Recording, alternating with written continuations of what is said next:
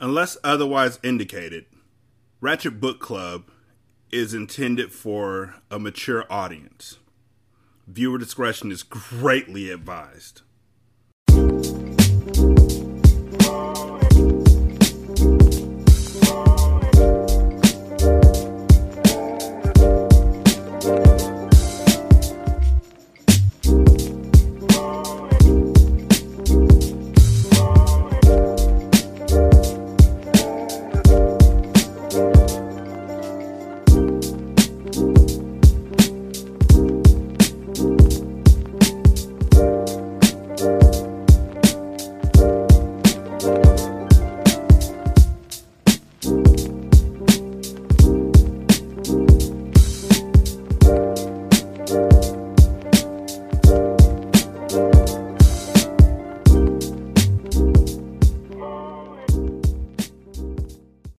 Welcome to Ratchet Book Club, where we read hood classics and good classics. I'm Derek. Y'all who have been here for a while, remember when I used to fuck up that part? Remember? Remember? No? Probably because it was nearly a year ago that I started doing this shit. I know this book, y'all might be doing this out of order and shit. And you don't know, and you like, damn, this nigga been doing this for a year. It's the first book I've been reading. It's just crazy. I feel like I'm close to this nigga. Nah back in the day, I could not say where we read. I couldn't say it. Welcome to Ratchet Book Club. Welcome to Ratchet Book Club. I'm scared that if I keep fucking up on purpose, I'm gonna start fucking up for real. So I better keep going. But welcome to Ratchet Book Club, where we read hood classics and good classics. I'm Derek, 916-633-1537. Somebody sent me a voicemail, and yes, I do get voicemails. I'm not just saying that number for shits and giggles. Somebody sent me a voicemail. No, I don't play them on the show because I also don't read the reviews on this show because but I appreciate them. Somebody sent me a voicemail was like, yo, I never knew why you were saying this number. And then one day I dialed it. And I was like, oh. Shout out to that dude. I appreciate it. I appreciate the reviews, the whole nine yards. Um, yeah. Ratchet Book Club on Twitter, Ratchet Book Club on Facebook, Ratchet and Ratchet on gmail.com. You know what it is, you know what it isn't. Let's get this motherfucker started. Chapter 3 the whir of the ceiling fan was the only sound that could be heard as Bernice Jackson filled out the intake paperwork in front of her. Office hours had come and gone, yet there she sat, under strict orders to process those two kids tonight. She looked through a one way window, observing the young men who sat in the room. They had no idea they were being watched, their movements and every word recorded for later review. Bernice had been working for Florida Social Services for 20 years, and she had never had so much urgency placed on her shoulders regarding the handling of incoming children. The U.S. Attorney himself was headed all the way to her office to personally oversee the placement of these two boys. She couldn't help but wonder who they were and why they garnered so much interest. She sighed in frustration. She wasn't particularly happy that she was working overtime. Why the fuck not? Nigga, what? Overtime? Overtime? Nigga, I will take it. You know how much money you get through? Oh my God. I don't know. Maybe she's broke. Maybe she of them broke ass hoes. But where I'm from, nigga, you offer me overtime. How much am I getting? How much are you giving? And how much can I milk off of it?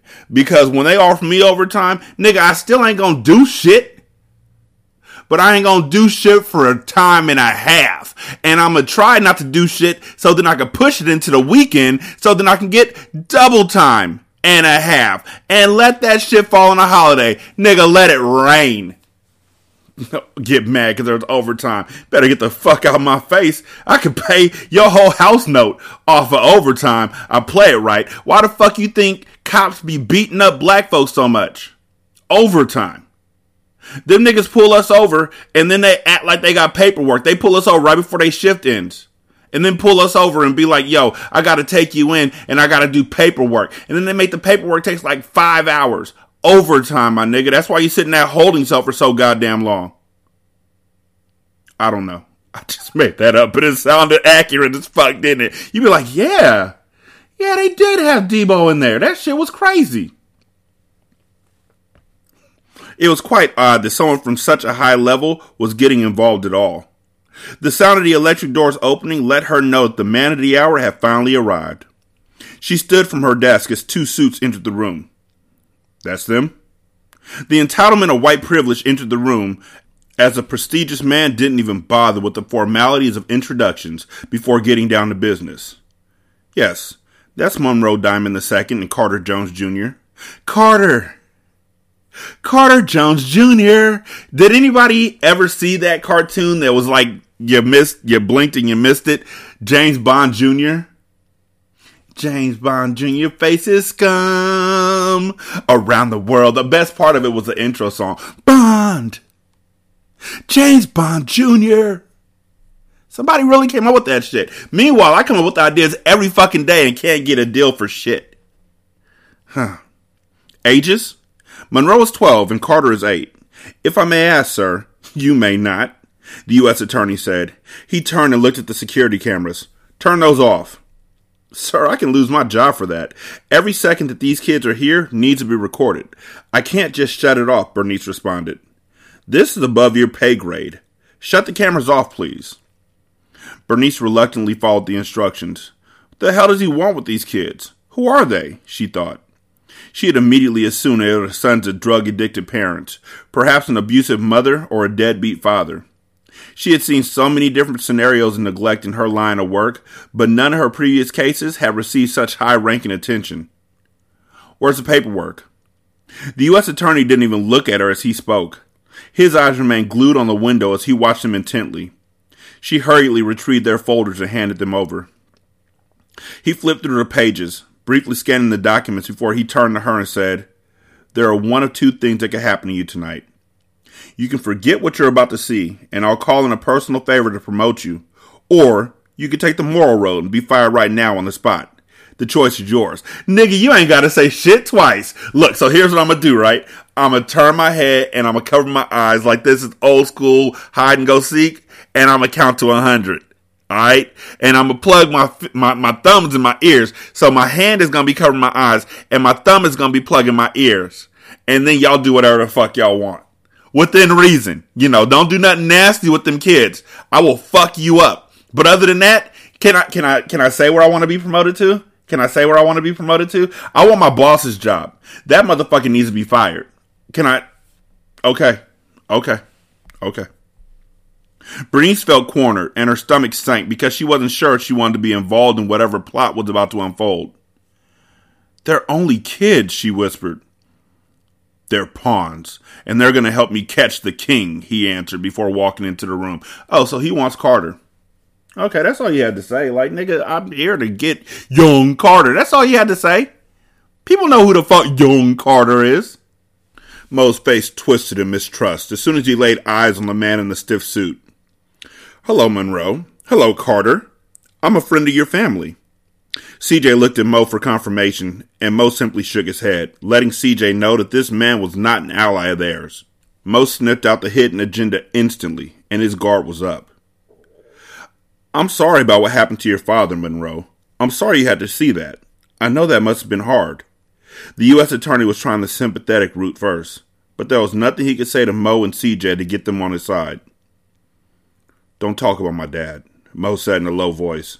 Talk about my mom. Like, can anybody say, you know, I'm sorry your mom was chopped up and put in the trunk of the car? Are we ever going to mention Lena again? Like, did Lena not even happen? And where the fuck is uh, Robin? Seriously, Robin died off camera like a motherfucker, and I didn't even know that shit was possible in a book. Okay. He could feel the dull ache that formed in his chest. Every time he thought about the bullets that had ripped through his father, it made his heart feel tender. He didn't know that it was sadness that gripped him, and he was uncomfortable with the vulnerability that came along with the memories. I know it's hard for you to speak about. No child deserves to see their parent. I told you not to talk about my dad. Mo said as he looked the grown man square in the eye. The look on his face was filled with hurt and fury, but still the attorney pressed. You boys belong with family. I need you to help me find your father, Carter, the attorney said, hoping to get better luck with CJ. If we could just contact him, he can come and take you both home. You don't have to stay here. If we can locate a relative, you can go home. The smile plastered on his face didn't quite reach his eyes as he looked back and forth between the boys. Monroe avoided the man's intense stare as he flipped his hoodie over his head and crossed his arms. What do you say, Carter? The man pushed. I ain't got nothing to say either, CJ answered. The U.S. attorney nodded, losing patience. Okay, you little shit. Like, really? Who calls somebody? That is such a white thing to say. Like, not even joking. And yeah, I know a black person wrote this, but that's because they also know that is such a white thing to say. So well done, you, Ashley and Jaquavis. It's the first time I fucking agree with you. That is a white ass term. If it's not a white ass term, get me video of somebody other than a white person saying it. Get me a video of a black person saying it where they're not making fun of a white person saying it. Because if I say little shits, that means I went to the bathroom and I'm constipated and I tried, but all I could take was a little shit. Look here, you little shits. Look you little shits. the fuck? This is malarkey, you little shits. The fuck? Little shits. okay, you little shits. He grabbed Mo around his bicep, squeezing so tightly that it felt like it would snap. Ow, man, let me go. Mo shouted as he tried to pull away, kicking and pushing the man to no avail. Get off him! CJ was out of his seat in a blink of an eye, throwing futile punches. If one fought, they both fought. That was how they were raised. Protecting one another was always their first instinct, even in an unwinnable situation. It was what made them close. They were more like brothers and cousins, and to be sitting here in this office with this strange man who was desperate to take down their family put them on the defense. They are being ripped apart, from the very top of the food chain down to the small fish. They are throwing kicks and fists trying to defend not only themselves, but their family. Their frustrations had mounted, and this was the result.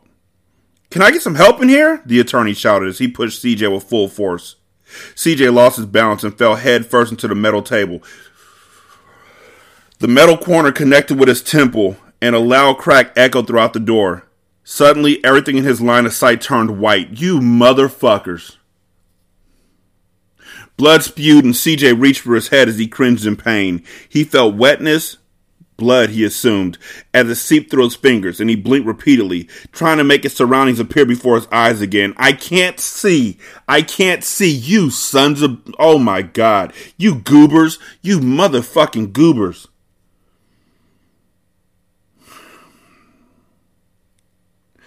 Frantically, the sudden blindness scaring him. It was like someone had shined a light directly in his face. He stumbled, dazed from the blow, as dizziness disoriented him. His heart was racing so fast, adrenaline coursing through him as he struggled to stand to his feet. He was confused, and it felt like bolts of lightning were going off inside of his head.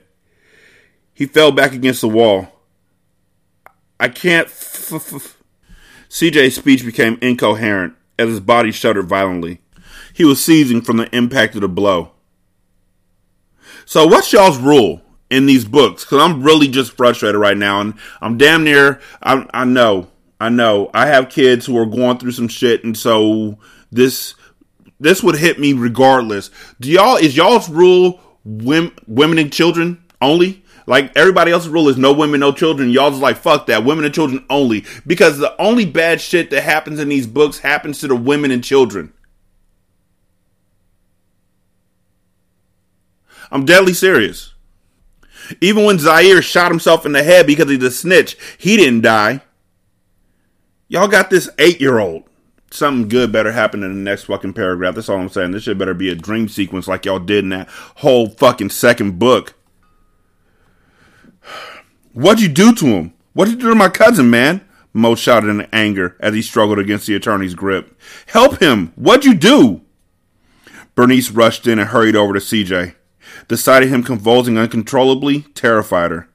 Call 911, she screamed urgently as she kneeled over his body.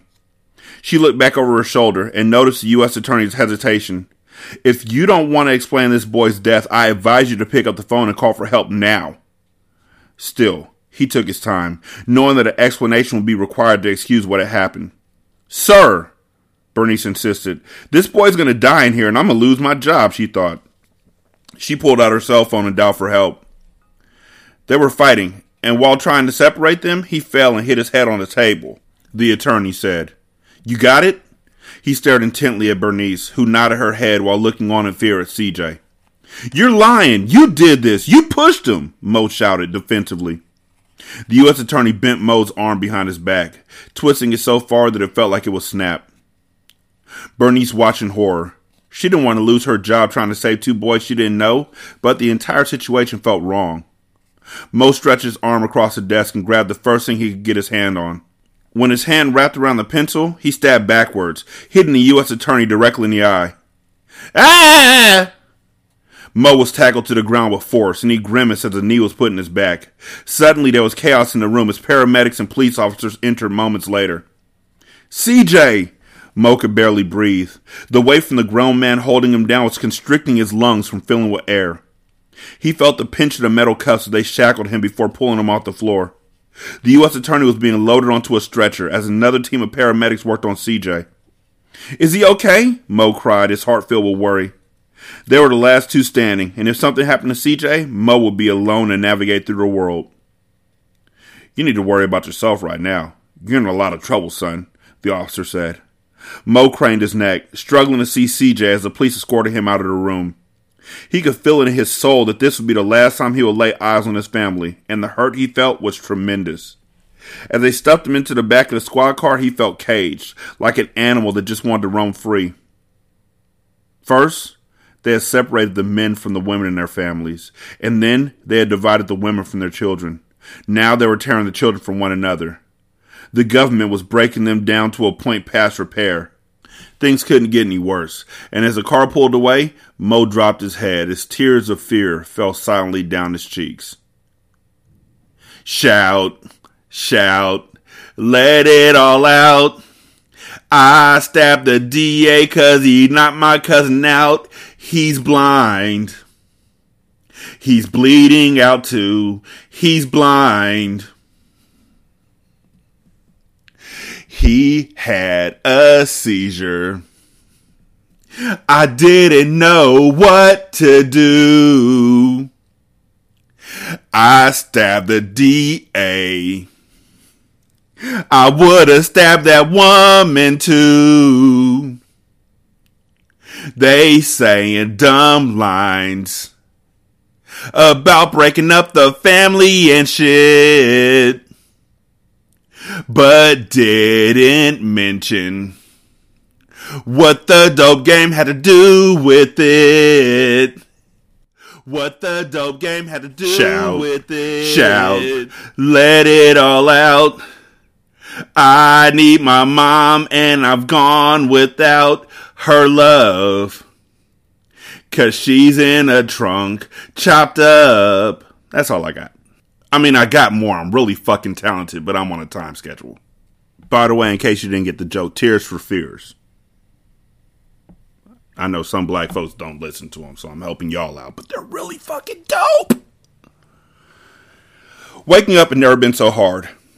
As CJ lay in the hospital bed, he was conscious beneath the surface. He just couldn't quite get to the light. He lay still, hearing the comings and goings around him, as he desperately willed himself to move. The social worker had come to check on his state. Someone from the U.S. Attorney's Office had stopped in to remind the social worker what the story was, and even the police had shown up to take an official report. He heard it all, and after three days of trying with all his might, he finally opened his eyes. There was instant pain, and he touched the side of his head, grimacing as he pressed lightly on the bandages. Hey, CJ. Welcome back, buddy. My name is Miss Bernice. The social worker, CJ thought, recognizing her voice. He kept reminding himself that she wasn't his friend. She was on the side of the state, the person who had intentions of splitting up him and Mo. Don't trust her, he thought. Bernice sat in a chair in the corner of the room. He didn't understand her worried expression. She wasn't his family. She didn't know him. Why was she even still there? Where's Mo? It was a genuine question. Is he hurt too? Mo's being sent to juvenile detention, CJ. He's in some trouble. You won't be able to see him for a while, Bernice responded. And what about me? CJ said. Am I going there too? CJ wanted the answer to be yes. They had faced worse than lockup together. As long as he was with his older cousin, he didn't care where he ended up. It was a separation that gave him anxiety. No, CJ, you aren't. You're going home. CJ looked at her in confusion. There was no one home to receive him. Death and destruction had surrounded him. Was this lady playing some type of cruel joke? I don't have a home anymore. Hopefully, one day you'll see this new place as your home, Bernice replied. I don't feel comfortable leaving you in the custody of the state. I could lose my job for this, CJ, but I also would not be working in your best interest if I took you back to social services. After seeing how the U.S. attorney behaved, I fear for your safety. Nigga, then tell the cops, tell somebody what he did to CJ. Tell them. Tell them Mo didn't do it. Mo was defending himself because they literally had a knee in his back and they were trying to kill him. CJ was quiet partly because he didn't know what to say. Who was this lady?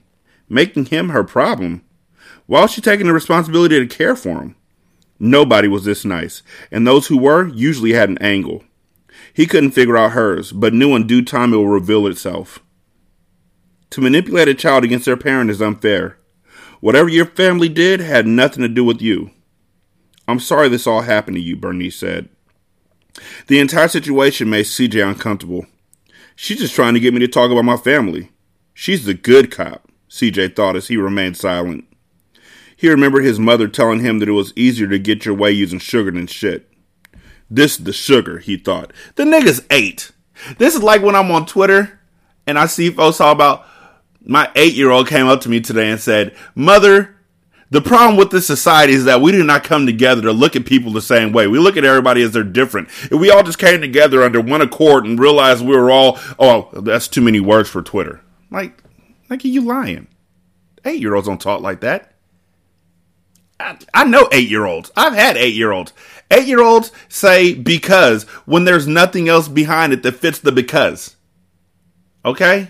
Eight year olds, they're eight year olds are second graders. This is the same eight year old that took a bag of drugs to school like three months prior and a gun. Miss me. Mo's fate is out of my hands, she continued. His file has been transferred to juvenile court, where he will face charges of assault. That revelation got his attention, and CJ's breath caught in his throat, choking him, as emotion built in his chest. He was a younger cousin. He was used to following, not leading.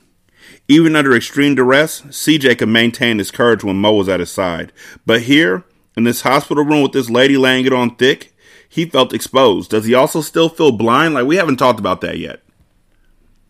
This lady was making the decisions, and he had to obey, despite the warning his gut was telling him that she was leading him to the slaughter. Your future hasn't been written yet, and so I'll do all I can to make sure that the U.S. Attorney never gets his hands on you. Once you're discharged, you'll come home with me. This is a good thing. I think you'll be really comfortable there. She'll mark up his file as a runaway. No one would think to question it. In fact, no one would even care. Foster children ran away all the time, and CJ will just be another one lost. He had no family on the outside to come around asking questions. It was just CJ. He was the last one standing, so it was easy to make him slip through the cracks and disappear without anyone taking notice. I'm going to get the doctor, Bernice said as she stood and walked out of the room.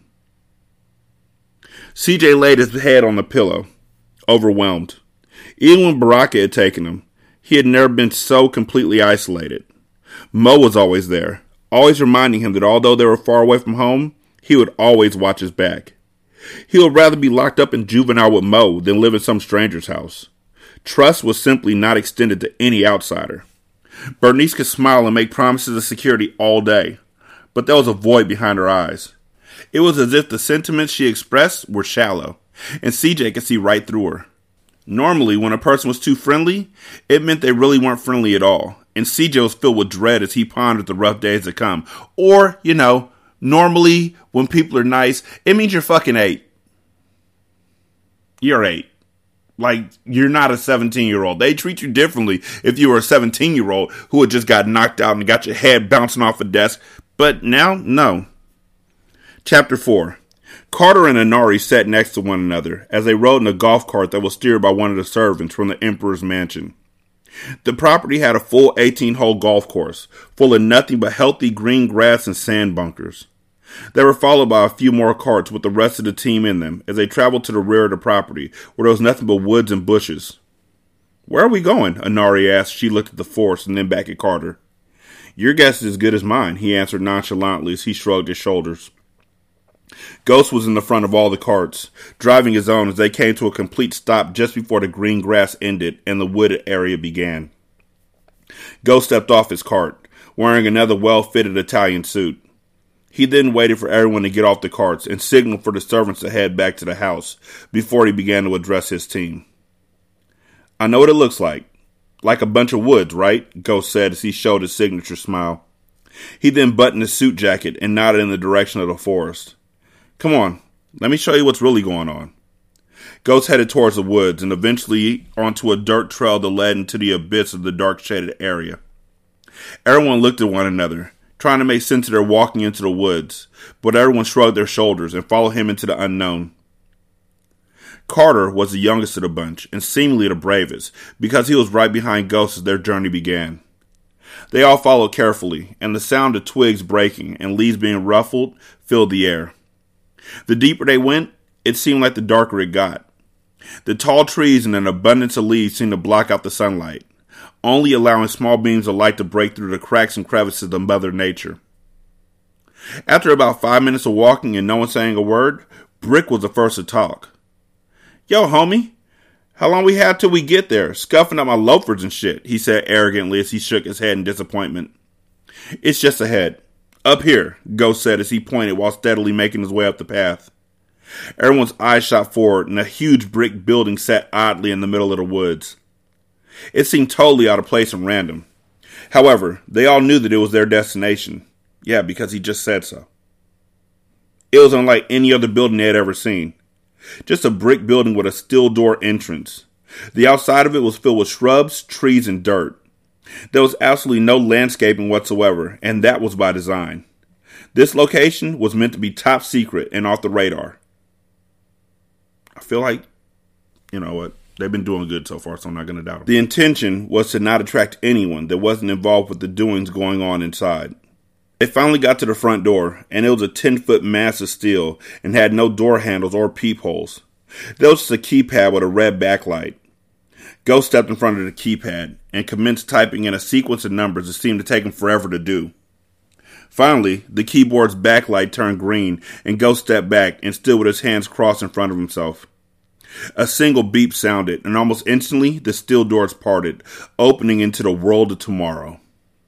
As soon as they stepped into the cold building, the sounds of their footsteps echoed throughout. They all looked around in confusion, wondering why he had brought them to a big, empty warehouse. I know what you guys are thinking. Why is it so cold?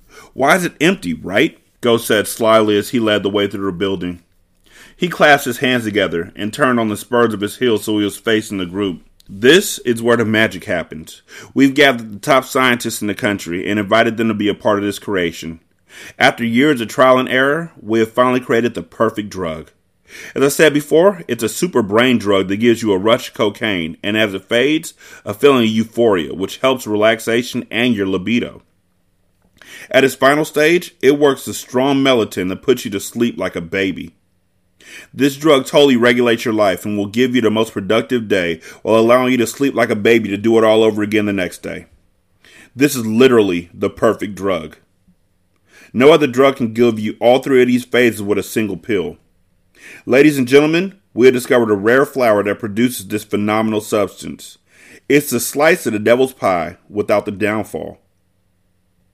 The sight of the multi million dollar facility was mind blowing to them all.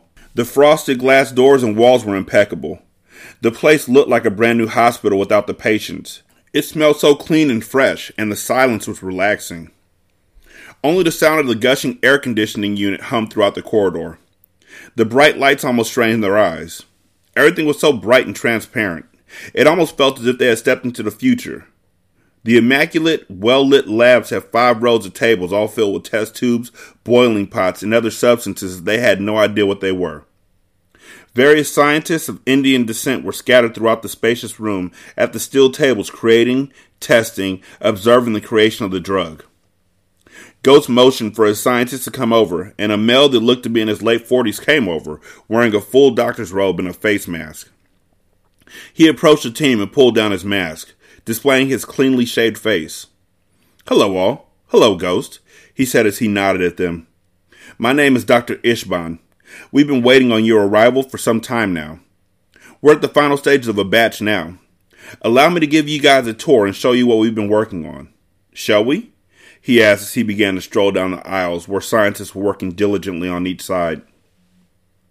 The entire team watched and listened closely as Dr. Ishban explained the process of turning the leaves into paste, then powder form, and finally into a pill. He led them into the back of the facility, where a large greenhouse was. They entered the all glass room, and a beautiful row of reddish flowers bloomed and gave the air a sweet smell, like jasmine. The sea of red was an amazing sight. The large flower bloomed widely and had traces of purple near the center, giving it an exotic appearance. They walked and listened closely as Dr. Ishban explained the life cycle of the flower, all the way until its final stage. Carter and Anari walked side by side, both listening very closely while the others asked questions and randomly talked amongst one another. At the end of the tour, they were led into a back room. A projector and screen were at the head of the room, and the seats and tables resembled a college classroom. Have a seat, everyone, Ghost said as he walked to the front of the room where a podium sat. He then lifted the laptop that was placed on the podium and turned it on. Everyone took a seat, and all eyes were on Ghost as he used the remote control to dim the lights. The projector began, and he started the briefing. The first thing that appeared on the screen was the map of the United States, and some sections were colored in red and some in orange. This is the United States map, and as you can see, some areas are tinted in red. These places are the launching points of the distribution of this new drug. We have about 18 months before the FDA approves this, and it'll be open season to any pharmacy in the country. During this 18 month span, we plan to move $200 million worth before the millionaire investors in the medicine world even get wind of it. As you can see, we're starting where you guys have done well. These targeted areas are your stomping grounds. Each one of you will have a region the Detroit, Flint, Chicago, South Florida, and DMV areas. Ghost used a red beam to highlight each area of the map as he spoke.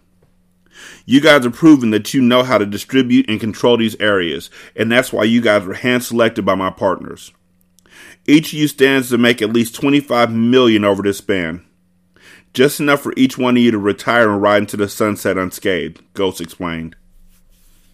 This sounds good, but what about the law?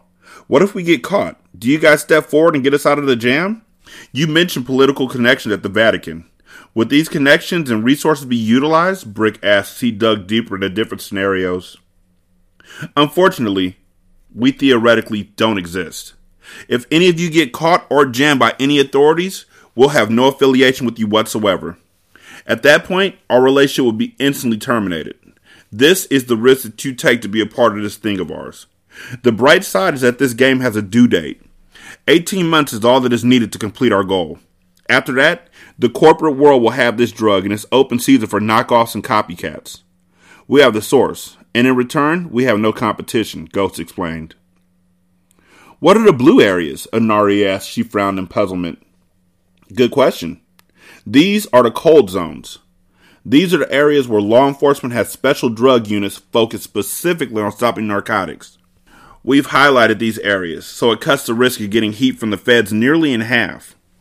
We studied each area throughout the states and narrowed it down to five cities that would be lucrative and the least likely to get attention from the feds, Ghost replied.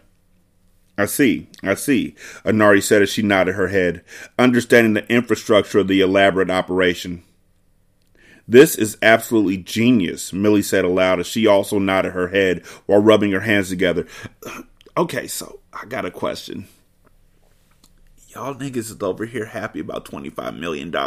Weren't you saying that Anari was worth a billion in cash, like straight paper, and Carter is like worth tons like he built a fucking casino and all this kind of stuff. Like aren't these niggas worth money money? Why do they care about 25 million? I mean i'd care about 25 million. If i had 25 million already i'd still want 25 million more but i mean it isn't like they're hurting for 25 million is what i'm saying except for Anari because she ain't really rich.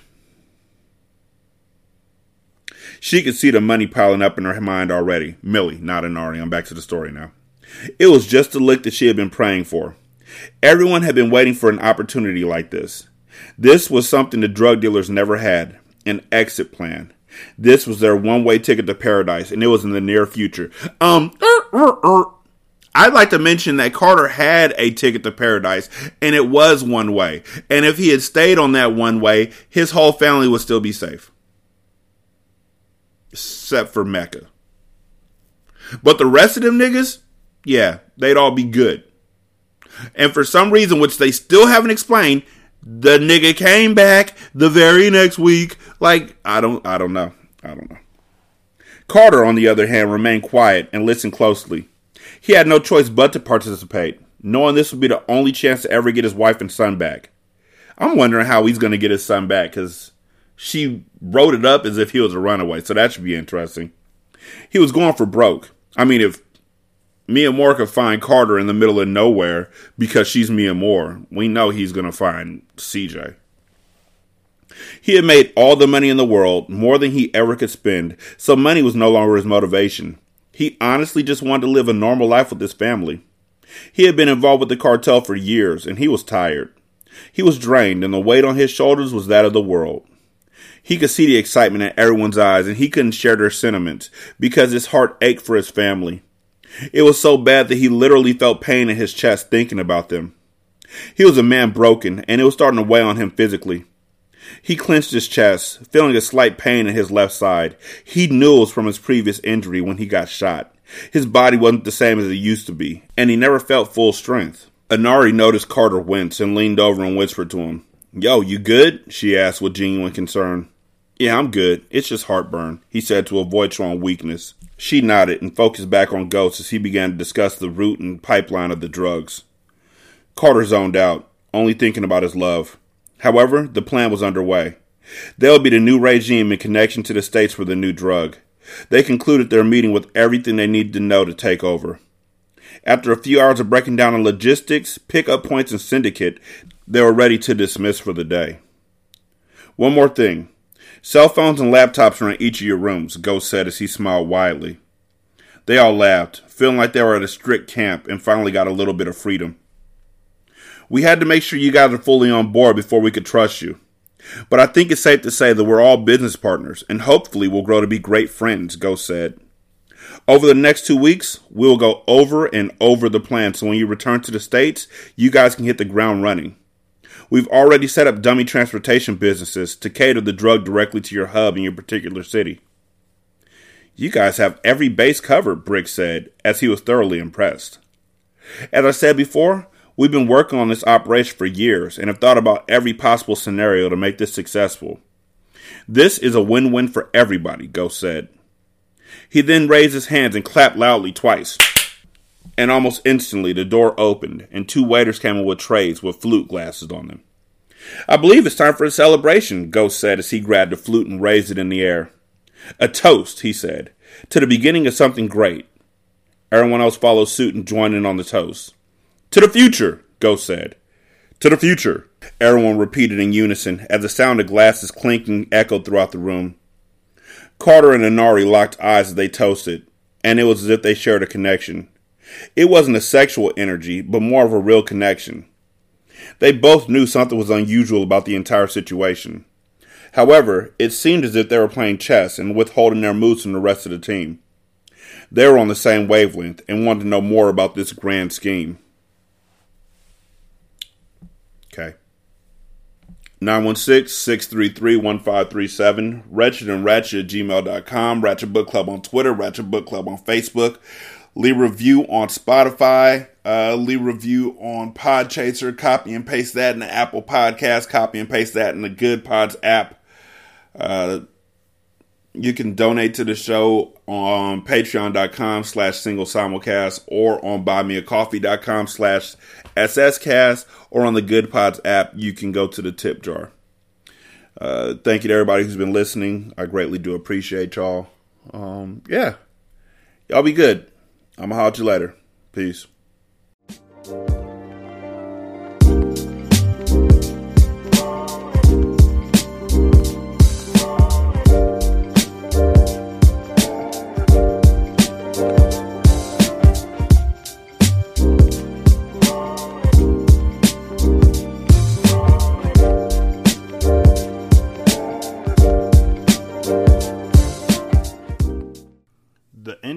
Outro to Ratchet Book Club is by that kid Garan, and it's called Goodbyes. You can email him at tkgbeats94 at gmail.com for more information on how to lease this beat. This is Single Simulcast.